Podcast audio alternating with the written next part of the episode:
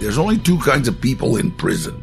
There's predator and there's prey. You understand? That's it. So now you have to choose every morning, what am I going to be? Every situation I'm in, I want to lead better. I want people talking good about me. I don't want people talking bad about me, you know, and so, and it's not like caring what they think. It's caring what I think. Do you understand? I think I want to be a good person, you know, rather than an asshole. Join explorers and travelers on their journeys and discover distant places and fascinating cultures. From the highest peaks and densest jungles into the heart of adventure. This is Unfolding Maps with Eric Lawrence. This time at Unfolding Maps, not a climber, not a cyclist, not a desert photographer or anything like that, uh, but Hollywood's most famous and beloved villain. Danny Trejo was shot, stabbed, decapitated, blown up, hanged, uh, flattened by an elevator, and he lost his life in some even less appetizing ways that I'd rather leave unmentioned here. He's been the record holder as the world's most killed actor for years now, and he's uh, steadily extending his lead. Um, I guess that's what you get for always playing the villain. Um, they just rarely survive. Danny has starred in over 400 films and they include blockbusters like Machete, Desperado, Heat, From Dusk Till Dawn, Con Air and Spy Kids, as well as countless B-movies and series such as Breaking Bad, Sons of Anarchy and Modern Family. He has the status of legend in Hollywood. He owns a chain of uh, taco restaurants. His own beer brand, his coffee brands, cafes and donut stores. And in LA where he was born and still lives, he is so popular that there is even an official Danny Trejo Day here. But those successes aren't why I have invited him to Unfolding Maps. Occasionally, uh, we take the liberty of broadening our show's range of topics a bit by not just talking to people who have uh, gotten to know the world through uh, special journeys and expeditions, but to people whose life journey is a very special one. And that definitely applies to Danny Trejo because he does not only play the bad guy over and over again, he was that bad guy. He spent his early years on a criminal career full of crime and drug addiction, and he served time in, I believe, all of California's prisons for years. Eventually, he battled his demons and upon his release earned unexpected fame in Hollywood as a bad boy actor with a heart of gold. Meanwhile, he has worked for decades not only as an actor, but also as a drug counselor. In Los Angeles, he is as well known for his work in addiction and rehabilitation as he is for his acting. When I mentioned to some of my friends in LA that Danny Trejo would be our guest, uh, several of them told me, Wow, Danny Trejo, he's cool. He used to come to our school a lot and give speeches warning us of drugs and crime. In the neighborhood of his childhood and youth, which he once terrorized with armed robberies and sheer violence, murals of his face now adorn the facades of entire buildings because people are so proud that he's one of them. It is really the ultimate journey, I suppose, from gangster to movie star. A story about a man who changed himself and his destiny. Danny, who is now 78 years old, talks about all of this very openly in his autobiography, Trejo, My Life of Crime, Redemption, and Hollywood. And of course, we'll also dig into some of it in this conversation. Please enjoy. I fought to win. I took a sick pleasure in it. I respected people who showed me respect. But if they didn't, I wanted whoever fucked with me to wake up years in the future when they were old, walking with a cane, to look at themselves in the mirror, see that deep ugly scar, and remember the huge mistake they made one afternoon long ago when they fucked with Danny Trejo. Well, and uh, on that light note, welcome to our show, Danny. And thank you. Thank you so much for making the time for this. This, uh, what you just read is an excerpt from your book and it refers to a time in your life when you were in the 10th grade. Um, it was quite a busy year for you. You were halfway through the year and you already had been kicked out of four schools. You were now in your fifth school And the troubles didn't stop there either. Um, a guy, this is what this text is referring to. Yeah.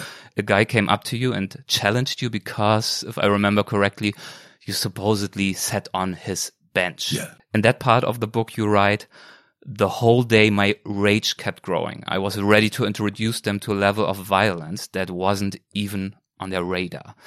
What happened next?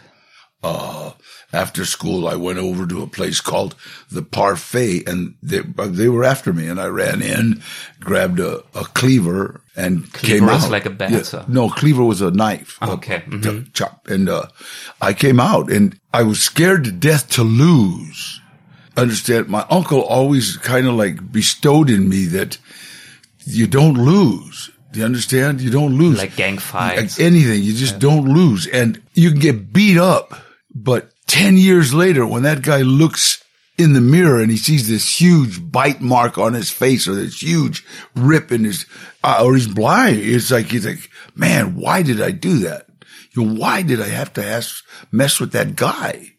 And, uh, people aren't afraid of tough guys. But understand, I'm not a tough guy at all. You know, I'm- then I was 130 pounds and, and a skinny kid. But, but you wanted to be perceived as a tough guy. well, I would rather be perceived as crazy than a tough guy. Because that's even scarier. crazy is scarier. Hmm. You know, so if you have like a switch in your head that clicks, it's either scared, like if you could be scared to death. Have you ever seen a woman, I, you, but you heard of women, that their children are under a car. That and over. Oh my God. And they lift the car. It's like, if you can make yourself crazy, you have that kind of strength. And for you, because you grew up in tough conditions, having that strength was a question of receiving respect, but in the end also partly of survival. Oh, absolutely necessary. It wasn't a choice. It was necessary. You know, my uncle, when I was 11, had me fighting 15, 16 year old guys, you know, so I had to get respect like that. Yeah. And that started quite early on in your life. We talk about this was 10th grade. Uh, in the end, you faced not only the guy who provoked you, who told you to get out of there, but he brought all his friends, Yeah. all his gang, Yeah. and you switched that switch. You turned into switch. crazy mode.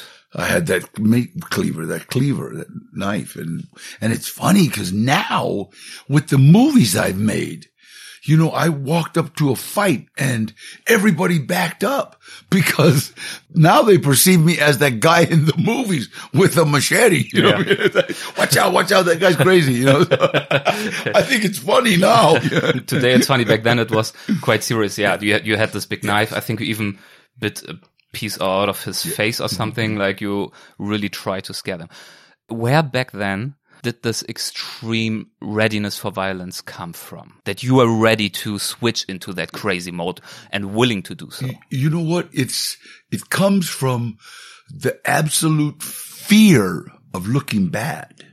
Do you understand? It's like kids in school, they get teased so much that all of a sudden they're scared to death to get teased and they wow, lash out.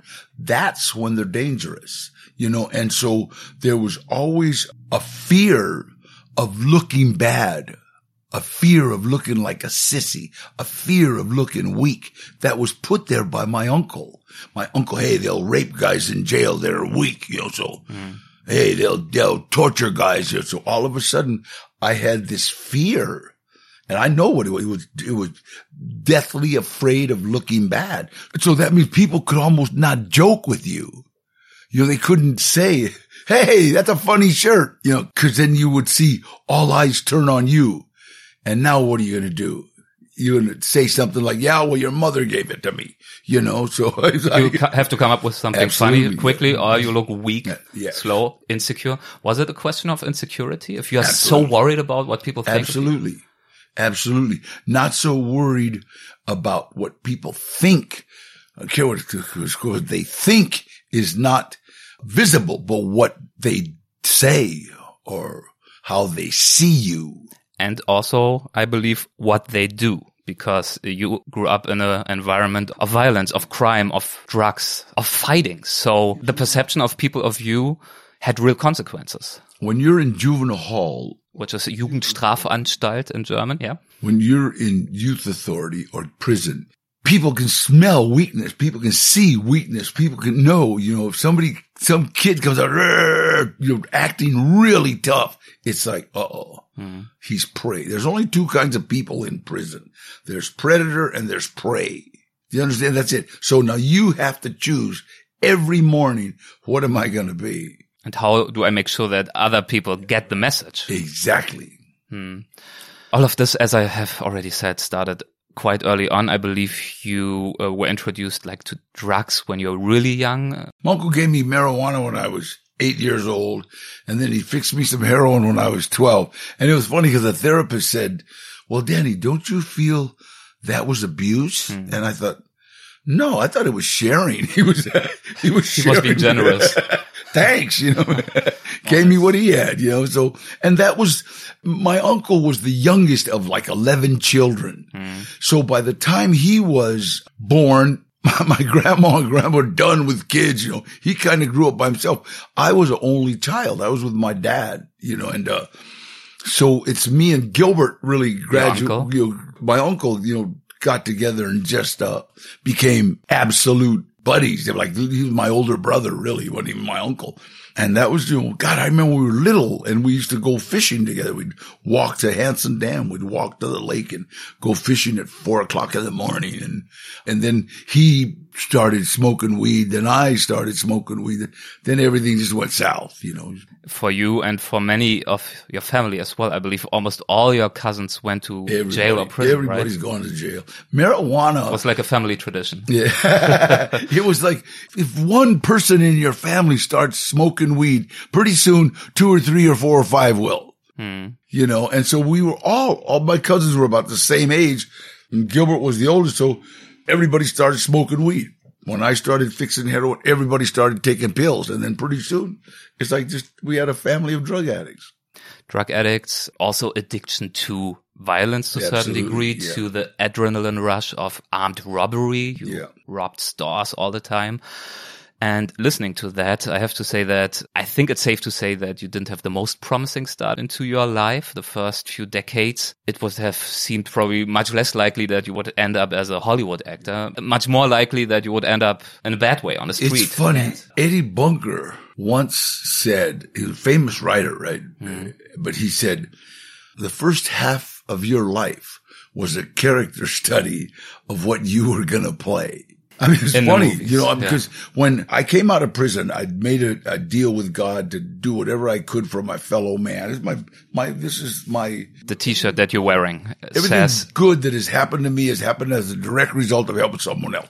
I came out of prison helping everybody and I got into the movies helping somebody. And uh, I remember him saying, you know, that's what you did. It's like God's given you a platform now to help other people. And that's what I do. I go to schools and it's got to understand. If you would go to a high school right now and you would start talking, but who is this guy? You know, they don't know you. I walk onto a stage in a high school. It gets quiet simply because Con Air, Heat, Desperado, uh, Spy Kids, all of them. You know, machete. we they, don't want to. machete. They want to hear what that guy, not Danny Trejo, but what that guy has to say you know, and so it's uh, unbelievable. Teachers have told me, said, man, you have got a gift. I said, you know what? It's God. It's just that I've got all those movies. They don't care about me. They want what the character in those movies got to say. So you really feel your fame, your popularity is more of a tool to that's achieve what, that's what, what you want to achieve. That's what it is. I'm still a drug counselor. I still work for Western Pacific MedCorp. In fact, me drug and Mario, uh, Drogenberater. Yeah. Mm-hmm. Me and Mario, right now, we're dealing with lifers that have come out of prison. Mm-hmm. I know that you're still very engaged in many issues. I would love to talk about that more. And as you said, it was a character study yeah. for your movies. So the reason that you are in so many movies and the reason that you are casted so often to play the bad guy yeah is uh, very obviously because you have been that bad guy yeah. for a portion of your life. Funny. Well, the first time I was ever interviewed by some young girl, Mexican girl, fresh out of interview school, wherever she was. And she said, Danny, you know, oh, don't you feel you're being typecast?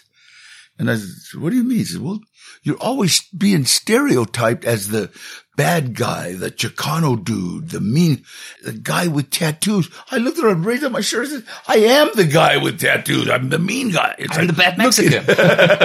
I'm the mean Mexican. You know what I mean? And so it, I didn't even know I was being typecast because I, I just thought I was getting paid. And I knew that when I would walk into a high school, I would have everybody's attention. People that didn't go to hear people talk would be there because they wanted to hear what that guy they saw on television. You know, they wanted to hear what that guy in the movies. So I have, God's given me a great platform. but this platform came through lots of hardship, Oh, yeah. lots of intense experiences for many years. And in the book, you're very open about these Yeah, experiences, yeah. about your many challenges, including drug addiction, dealing with drugs, violence that you were involved in. I believe you did your first armed robbery when you were only 14. 14. Me and Mike Cerna, we robbed the Far East Market. It's right down the street. Hard to imagine today, probably. And we did it with a gun that didn't even work because it it was a revolver and you had to hold it like this because if you let it go, it fall. Wow. It okay. All the bullets would fall out, basically, the barrel. Yeah. You only made eight bucks in this uh, dollars, robbery, yeah. so it wasn't very successful, but you still laughed afterwards. you loved Oh, God. it. We were running down the streets laughing. They called us the laughing bandits, the paper, because we ran out the street laughing. But of course, in the book, you also write that thinking back to the shop owner, an elderly Asian lady, yeah. it's something you will always be ashamed of, Yeah. bringing fear to people like that. Yeah. When you uh, look back to that Danny Trejo, 14 years old, what do you see? What kind of person was that? I, I, I think what I've been doing now is making amends to a lot of people that, that I hurt. I couldn't go say I'm sorry. A lot of them are gone and, but that's what I'm doing. You know, I'm now with the way I'm living my life, I think I'm making amends for the people that I hurt in the past. But this person back then, how would you describe him? What drove him to this intensity of armed robbery, of taking drugs, of looking for fights all the time? drugs and armed robbery go together. Hmm. Armed robbery and drugs go together. Stealing and drugs go together. Every crime committed goes with drugs. You, you understand? It's like the only ones that don't are white collar crimes. Hmm. Like if I am, you know, going to embezzle money out of, but it's, usually that's greed. Drugs are the driving force for any crime. Burglary. You do burglaries because you have to support your drug habit. Very few people just are career criminals that just do crime. You know, there's, got to be, sake. yeah, otherwise get a job. And then, of course, the armed robbery, the adrenaline rush also same. turns into an addiction. Well, you know what? It's real hard to, after you've done robberies, it's real hard to distinguish whether you're doing robberies to support your drug habit or drugs to support your robbery habit. Mm-hmm. You know, because robberies become addicting. The adrenaline rush, the, my uncle used to have $3,000 in his pocket and he would rob a liquor store for $80. You know, he didn't need the money. It wasn't. Uh, didn't need the money. It's the rush. Yeah. Yeah. He just needed the adrenaline. Yeah. He was used to it. He was addicted to it. So of course, naturally you started to get punished by law enforcement. Um, early on, I believe 12, 14 years old, you started to go to juvenile hall, Youth authority. youth camp. authority camps. For example, as part of your punishment, you had to become a firefighter, Yeah. like a kind of social service, I suppose. Um, for example, you fought massive fires in uh, Sequoia Tree National Park, which I love. It's beautiful. I've been there quite a few times. And I find it uh, very interesting with how much appreciation and affection you write about trees. Um, would you mind reading a short excerpt on this? We were nestled in the bosom of massive ancient trees, some older than the pyramids of Giza. It felt holy. We shared DNA with trees. Trees communicate with each other. They feed their saplings through their root system. They favor their own. They help other trees around them, knowing they might need that help returned later. They clean the air. There is no life without them. I never lost my love for the forest. That sounds so deeply appreciative. Um, would you say that forests or nature in general uh, were they in some ways the spiritual harbor that later on you found in God? You you know what? I have to say that when I was uh, in the forestry, you know, fighting fires, Yeah. it felt insane to throw a shovel full of dirt at an 80 foot flame. And, but it was like, let's save these trees. I mean, we were fighting up the redwoods where there's massive trees and we did everything. It's like even the hardest guys that I knew that hated what they were doing. We got to save these trees. It was like almost like a link with them, you know, and, uh, It's interesting because we were guys who didn't seem to care about anything life. Exactly, exactly. You know what? We were from the city, Most- and it's like we, we never went to, you know, the redwoods, and all of a sudden you see these monstrous trees that have been there since you know Jesus, and you think, my God, we can't let these guys burn, and and we saved a lot of them. You know, we saved a lot of them. Yeah, you write in a book, we were so proud. It might have been the first time any of us were recognized for anything other than being disappointments. Uh, we, uh, when we fought the Bel Air fire, the people from Bel Air and Brentwood and, and Beverly Hills, we were credited with saving about 60 houses and they gave us a huge party in, at the Beverly Hilton Hotel. I'll, I'll never forget that. And I remember being honored for doing a good job, you know, and uh, people would come out and when we were fighting the fires, people would come out and here's some coffee and, and they'd give us coffee and then they'd wink and it meant it had a whiskey in it. you know, they were just so proud because we would build a fire break around their house real quick. Yeah, they wanted to keep you happy, to make you protect their houses. But can you explain why you felt so motivated to save these trees? why I- did you suddenly care? As I said before, you didn't care about anything, not about other fellow students in school, not about your own freedom. You went to jail all the time. Why did you suddenly care about trees? When you, like, when you're a criminal or when you're in that world, nothing impresses you. Hmm. Do you understand? Nothing, you know, cause I can take anything I want, you know, so, but when you come up and you see this monster, this massive that's been there for generations, you know, for ages and, and it's like breathtaking, you know, and nothing takes your breath away. You know, all of a sudden you're like, my God, yeah, it's the first time that you've ever stood like a, like a building, but this is a living building. Mm-hmm. You know, Yeah, that has seen a uh, it has its own mechanisms to fight disease. It has its own mechanism to fight bugs, you know, and it's got bark this thick to protect it from fire you know, and so it's like, my God, what a, a scientific marvel. And so you like do everything you can to save it and you almost feel like you're part of it. And it's been there since Jesus. Yeah. It's amazing. Nevertheless, despite these youth camps and these punishments, juvenile hall and everything, you ended up going to jail and prison later on. You have been locked up in prison, in and out for most parts between 1956 and 1969, mm-hmm. quite a long time. And these years, of course, were tough. You got into a lot of trouble, even in prison. You continued to use heroin. You dealt with drugs. You worked as a debt collector, mm-hmm. intimidating people. You witnessed a lot of violence in prison.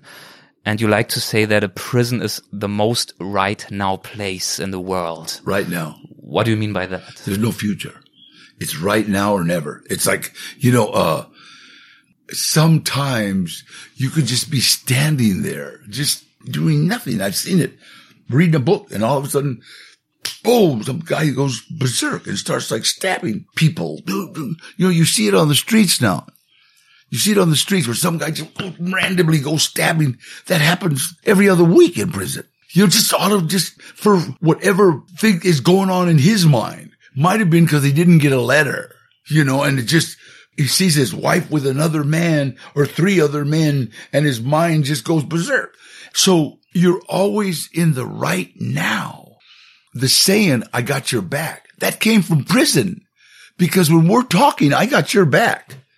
You are looking what happens behind and I'm- me. you're- I'm looking what happens exactly. behind you. We need to Oh, work together to This is always, this is no matter who you're, I got your back home. That means to relax, you know, so it's like right now it can happen. And then it's like when you talk about the future, well, the future is mm. right now and the future is right now and the future is right now. So the future doesn't go past right now. Yeah, yeah, the past also doesn't really matter. You need to focus. You need to stay alert.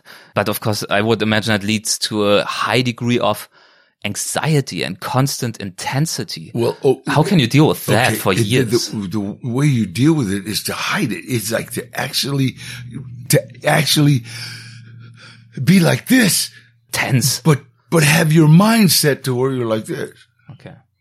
You- understand? It's like, like you're tense. You're, you're ready for anything, but your mindset is, no, relax. You're all right. You're okay. You know what I mean? Cause, but you're, you're ready for anything. And it's like you never concentrate here. You're always concentrating here like this. Your Going back is right, always looking- against the wall. You're, uh, and like I said, I got your back, you Mm. know, so it's funny in San Quentin, every morning you would get your coffee and you would stand San Quentin up is one of the wall. prisons, yeah. You, you stand up against the wall. You're against the wall and you're like this and you're talking to your friend. He's here, blah, blah, blah, blah, blah, blah. Yeah. Yeah. Back against the wall. Just always thinking about that. Same when you get out of prison, you're, you're always facing the door. You come to a restaurant, you're facing the door. You are facing the door I've right been- now. I've, I've been out of prison 50 years. And if I go into a restaurant, I still face the door. Hmm. You know, just, it's just, it's a habit. And, uh, I think that's the, one of the habits that I will never break. You ended up actually looking at the death penalty in 1968 for participating in a prison riot with more than a thousand other uh, fellow inmates. And you expected to die in the gas chamber. And they put you in a single cell, naked. It was freezing. You were also detoxing of uh, pills and alcohol. It was really a terrible condition. You describe it grippingly in your book. And of course, there and then in this single cell, just you and your thoughts and the cold, the shivering, the despair. Of course, you had a lot of time to think about how you ended up in that godforsaken situation. Well, Henry, uh, it was like I was fine until Henry, one of the guys that was I was with, said, "Hey, Danny, they're gonna top us. Uh, that means they're gonna kill us." And when he said that, the thought hit me. My God, wait a minute.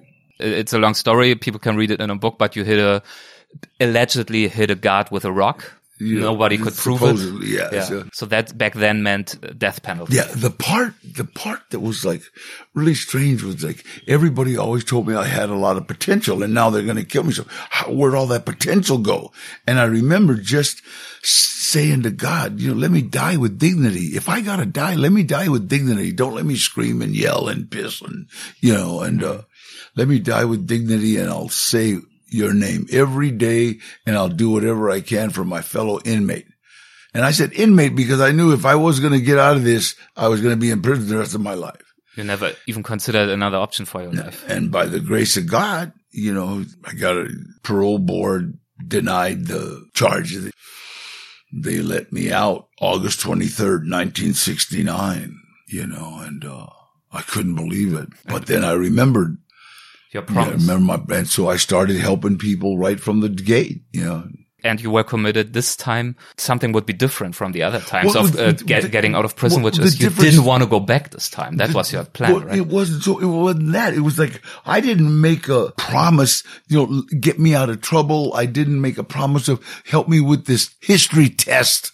You know, I made a let me die with dignity. You know what I mean? And I'll say your bar. name every day. Yeah. This is like the ultimate. You know, and so you didn't have high expectations anymore for what was in store for you exactly. so now you're ready to pay it back basically Yeah. And I just, uh, by the grace of God, you know, I started helping people right the day I got out. you you write in a book on that time in your life i quote Every day, starting at 6 a.m., I was tracking people down on the street and in drug dens, convincing them to go into treatment, taking them to job interviews, dealing with their parole officers, going to meetings, sponsoring dudes in the program. I was busy and I loved it. In a way, the work tapped into something I'd felt when I fought fires back in juvenile hall. And even what I felt when I defended underdogs in prison. Through drug counseling, I was helping people. I was making a difference. Yeah.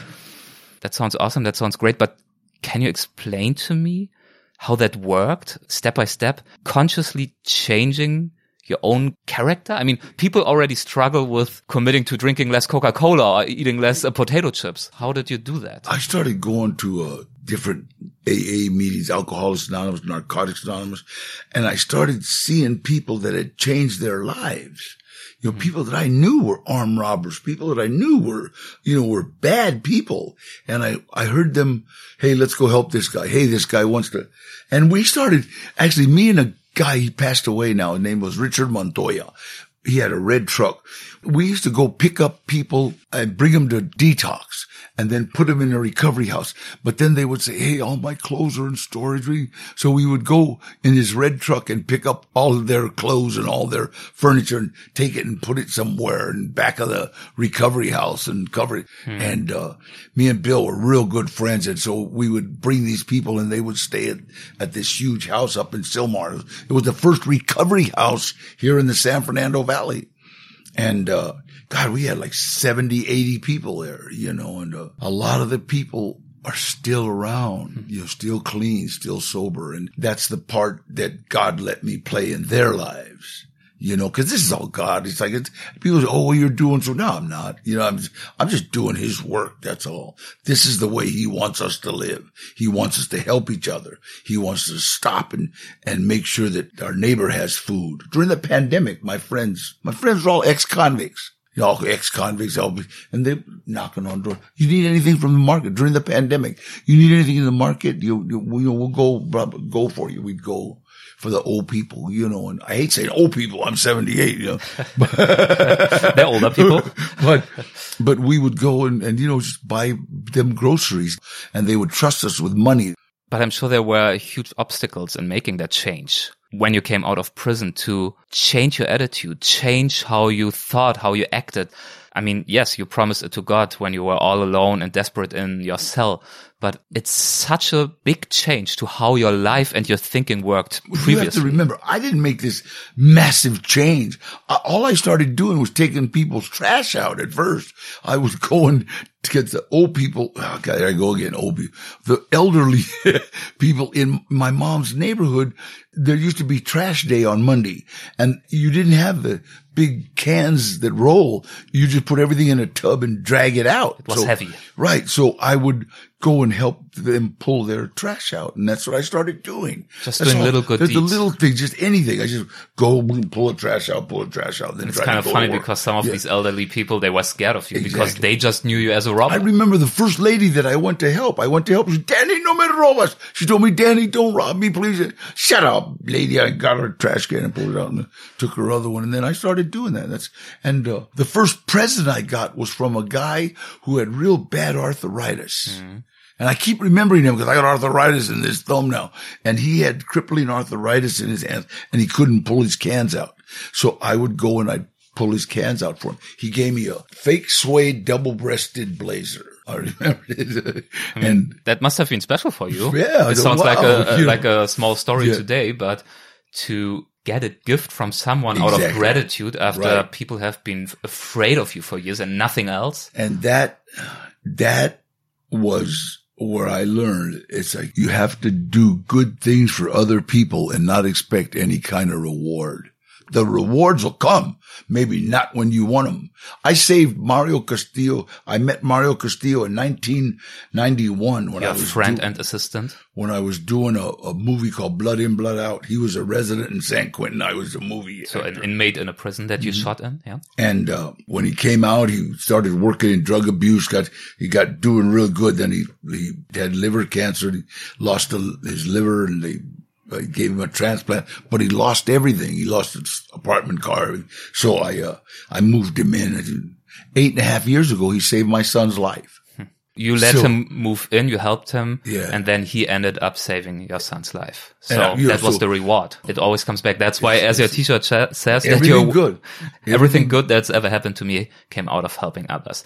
And this applies to big parts of your life including acting. Uh, I think it's a story that is a little bit too long for now. People should read it in the book. Yeah. But just to summarize it, even your whole Hollywood career started with you wanting to help somebody yeah. on a movie set. And exactly. then coincidentally, people looked at you. Wow, this guy looks badass. We need him as an extra in the scene. And I've been, I've been playing badass ever since. In fact, I did a movie with Danny Glover called Badass. that's really, that's really the perfect name. And also, I mean, there's so many good anecdotes on your experiences on sets, Mm. in movie sets. I just remember early on, of course, you didn't know how things worked Mm. on movie sets. And there was something called a meal penalty. Yeah, Which sounds scary. Yeah. Sounds like people don't give you food anymore if you misbehave or something. And I remember a scene in the book where you are on a table, like a buffet. I was taking, I was taking food home to my son. I was Because you didn't food, have much money, sandwiches and packing up. And it's funny. This girl comes up and says, "Oh, Danny, you have a meal penalty." I said, "Oh, this isn't all for me. I'm going to make some sandwich." I can, I can put it back. I can put it back. I'm sorry. no, no, no. We didn't pay you in six hours, so we owe you hundred and twenty dollars. We, uh, Oh, we didn't feed you in six hours. That was the problem. Yeah, Not pay you. you, yeah.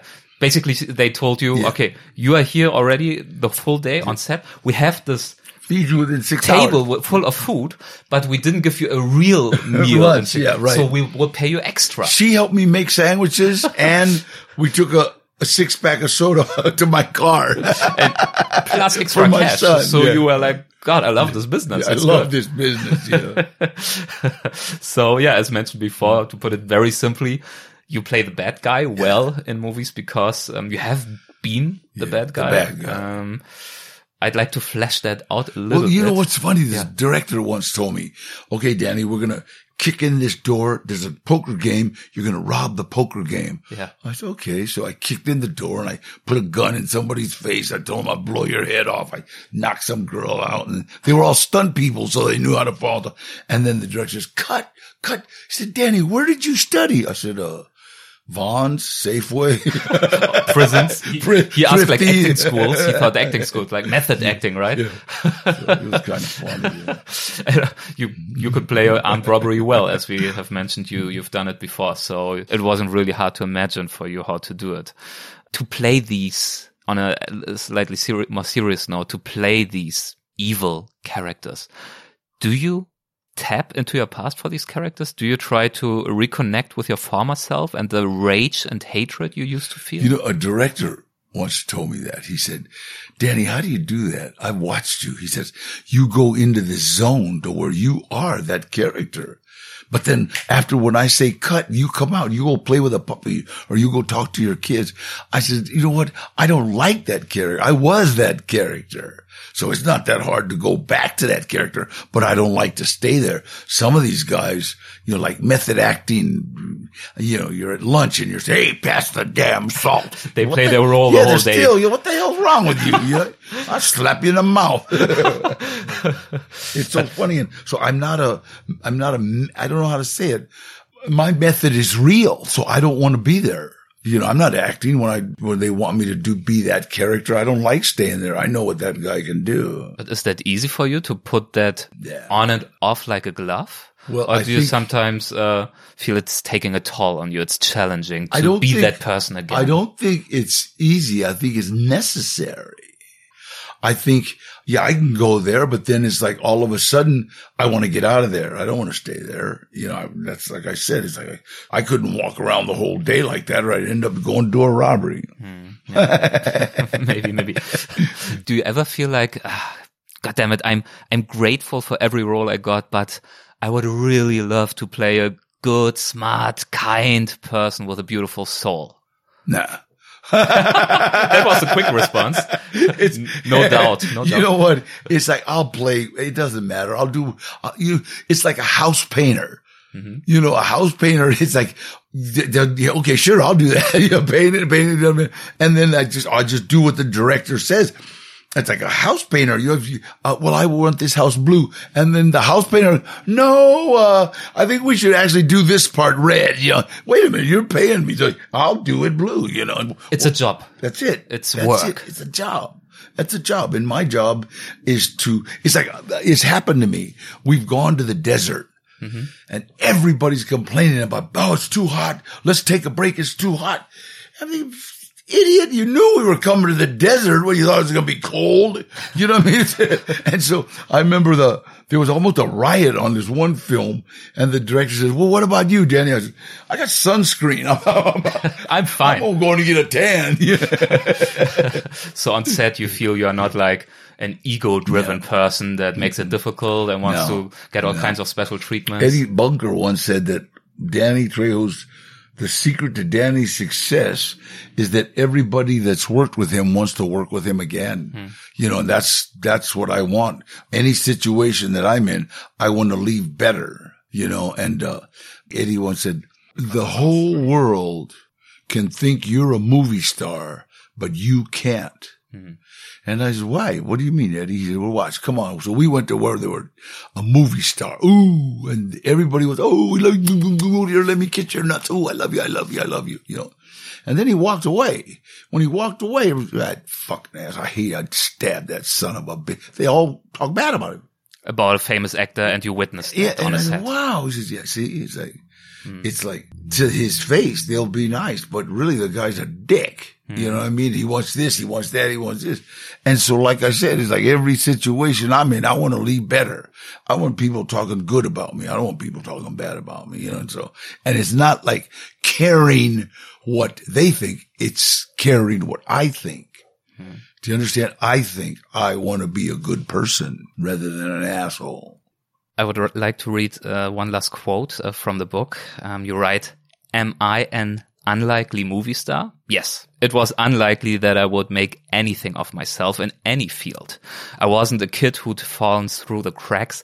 I was a kid who'd fallen through the crack in the crack. My bottom was a piss covered floor, an iron bed with no mattress. Fuck God scrawled on a wall, screams echoing through the cell block. Part of me feels like a fraud for having had success in Hollywood, and another part of me thinks, who better? The truth is, few people can play a more realistic dude busting through a door with a gun in his hand besides me. I think that sums it up pretty well. That sums it up. Yeah.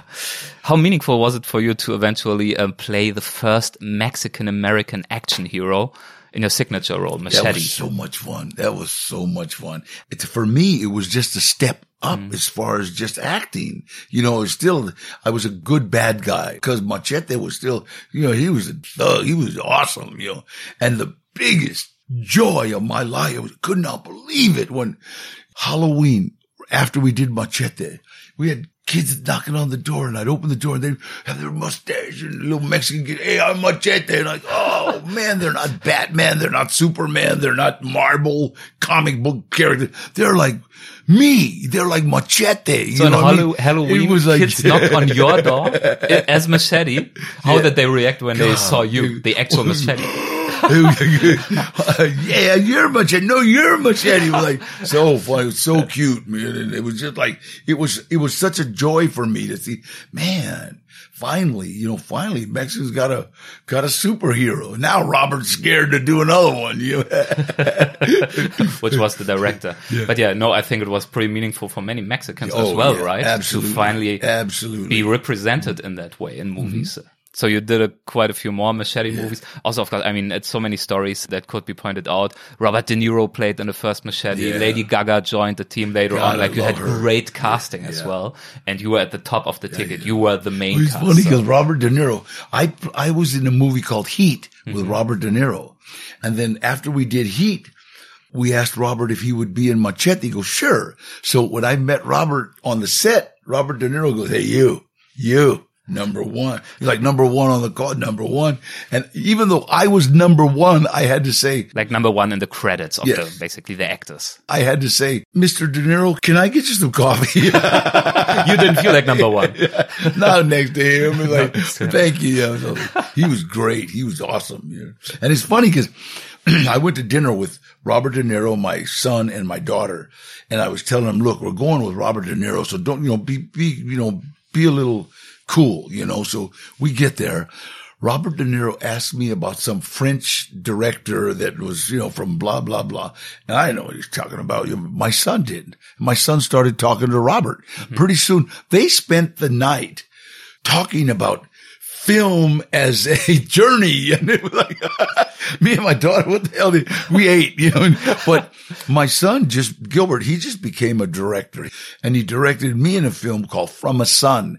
It'll be coming out pretty soon, but, but there's, there's an amazing movie. The only movie I've ever cried in, you know, and, uh, must be meaningful to oh, you that your son now drama, really you know I mean? Yeah. embarks on that movie journey himself and even impressed Robert De Niro with his knowledge. Yeah. Oh, he did. Robert De Niro's a smart kid.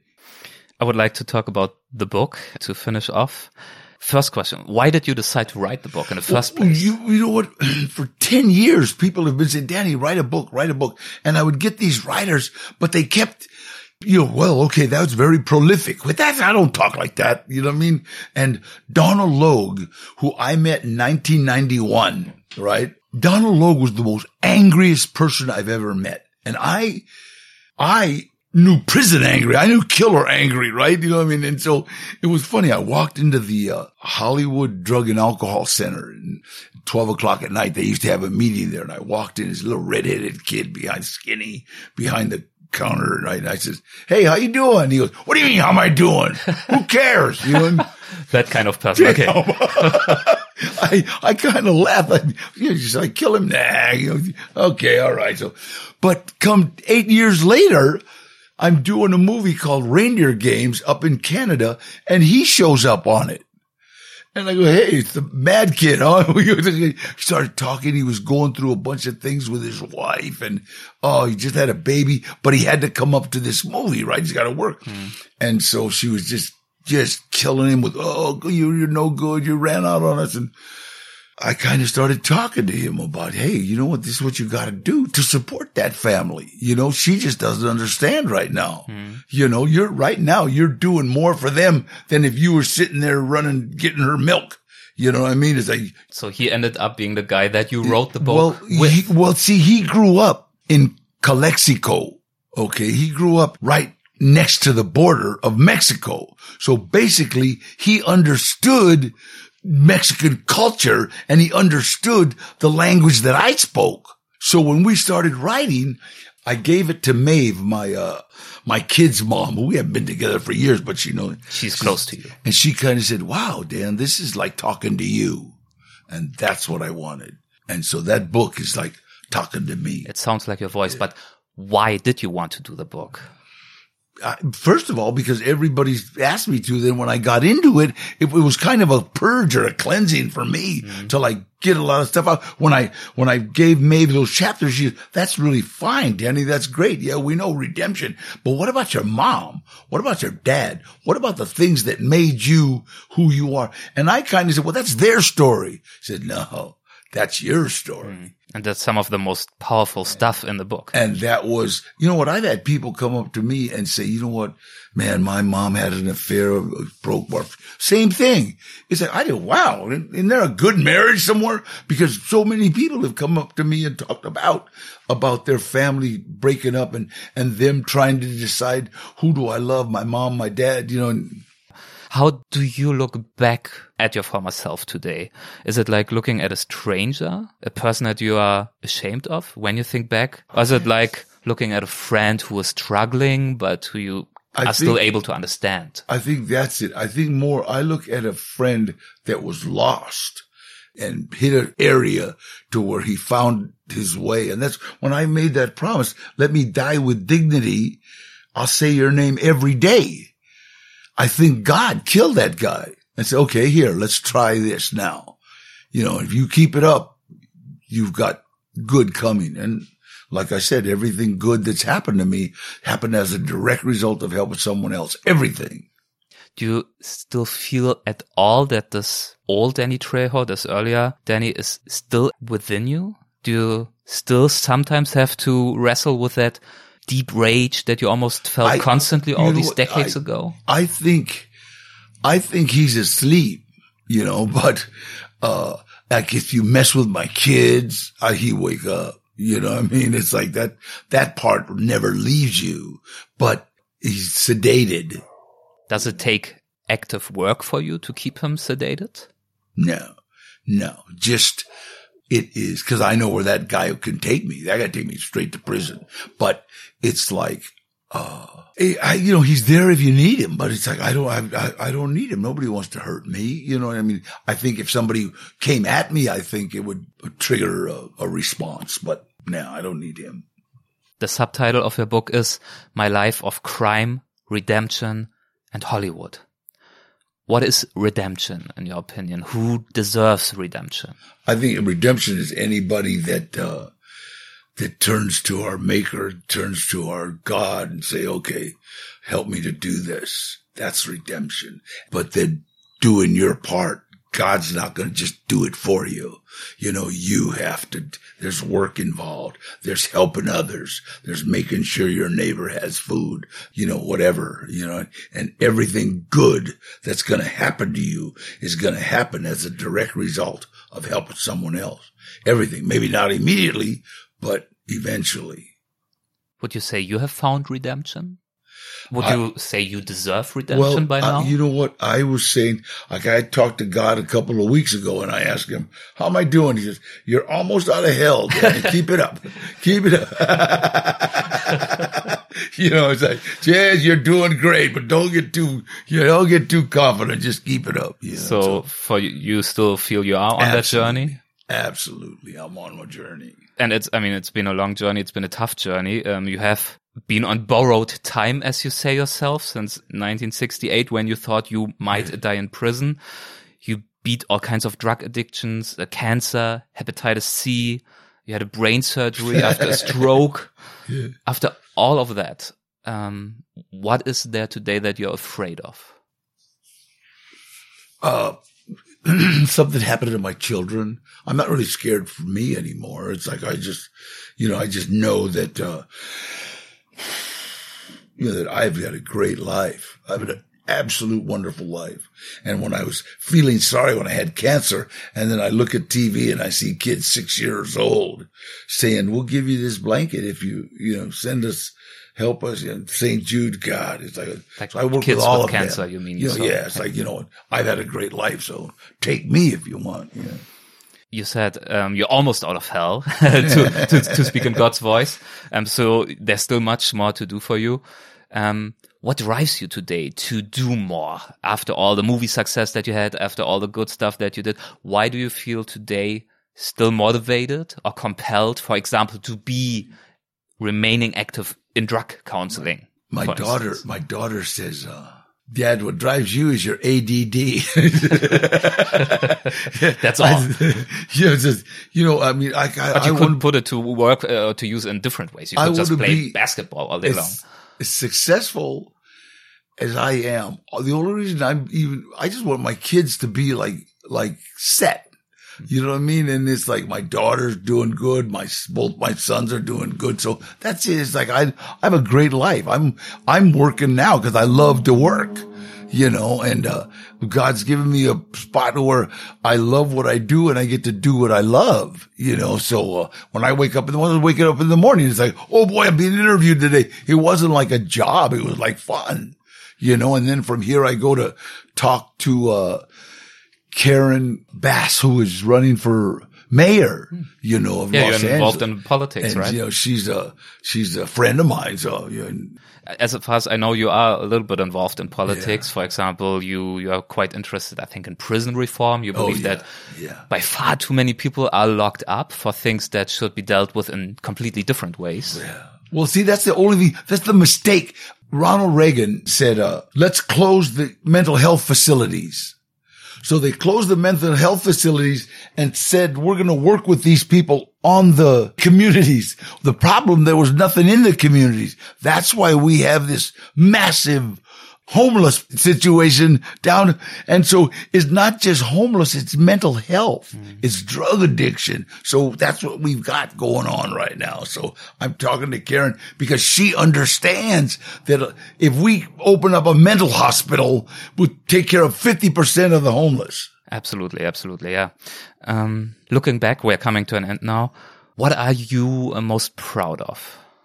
My kids They're so cool. I mean, Yeah. it's like my kid, my Danny boy is just so unbelievable. Gilbert just joined the DGA. My daughter manages two offices, one in Vegas, one here. And it's like, what?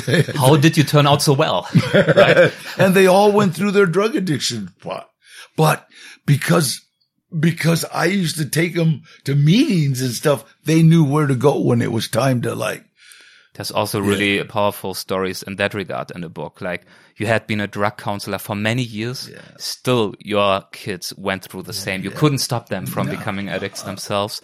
And there was one instance I remember from the book where you met uh, Barack Obama, the president, while he was still president. Yeah. And he, he greeted you. He was happy to see you. He shouted, machete. He knew your roles.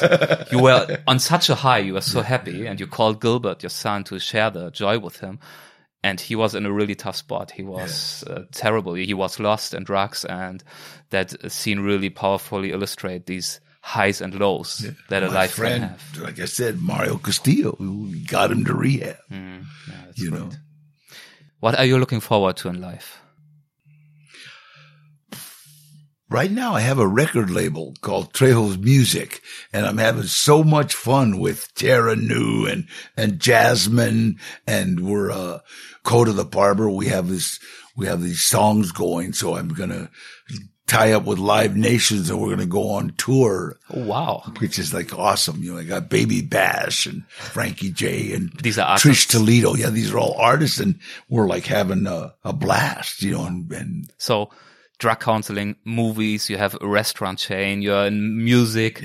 You have a lot of energy left, it seems I have like. old cars. I You have a lot of old cars. I saw them in your in your garage. Yeah. Yeah. it's great. You are full of full of i- ideas, full of creativity, full of life. Yeah. So you you will keep going for a while, I I, suppose. I ain't stopping. Trejo, my life of crime, redemption in Hollywood. I'd like to end the conversation with uh, one final quote of yours. It's from a documentary that was made about your life. It goes as follows: It's better to shoot for the moon and miss. Then aim for the gutter and make it. That's right. I think that that sums it up very well. I think you have been in the gutter, but you aim for the moon. And I don't know if you made it um, to the moon, but you came pretty close. I'm still shooting for it. okay, keep, keep shooting. God bless. Thank you so much. Thank you.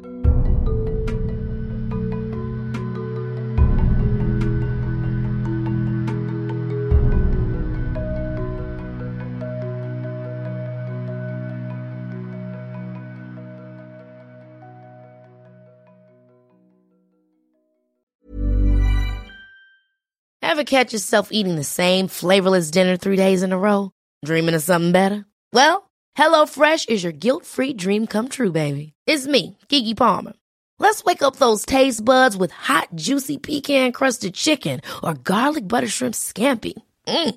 Hello Fresh. Stop dreaming of all the delicious possibilities and dig in at HelloFresh.com.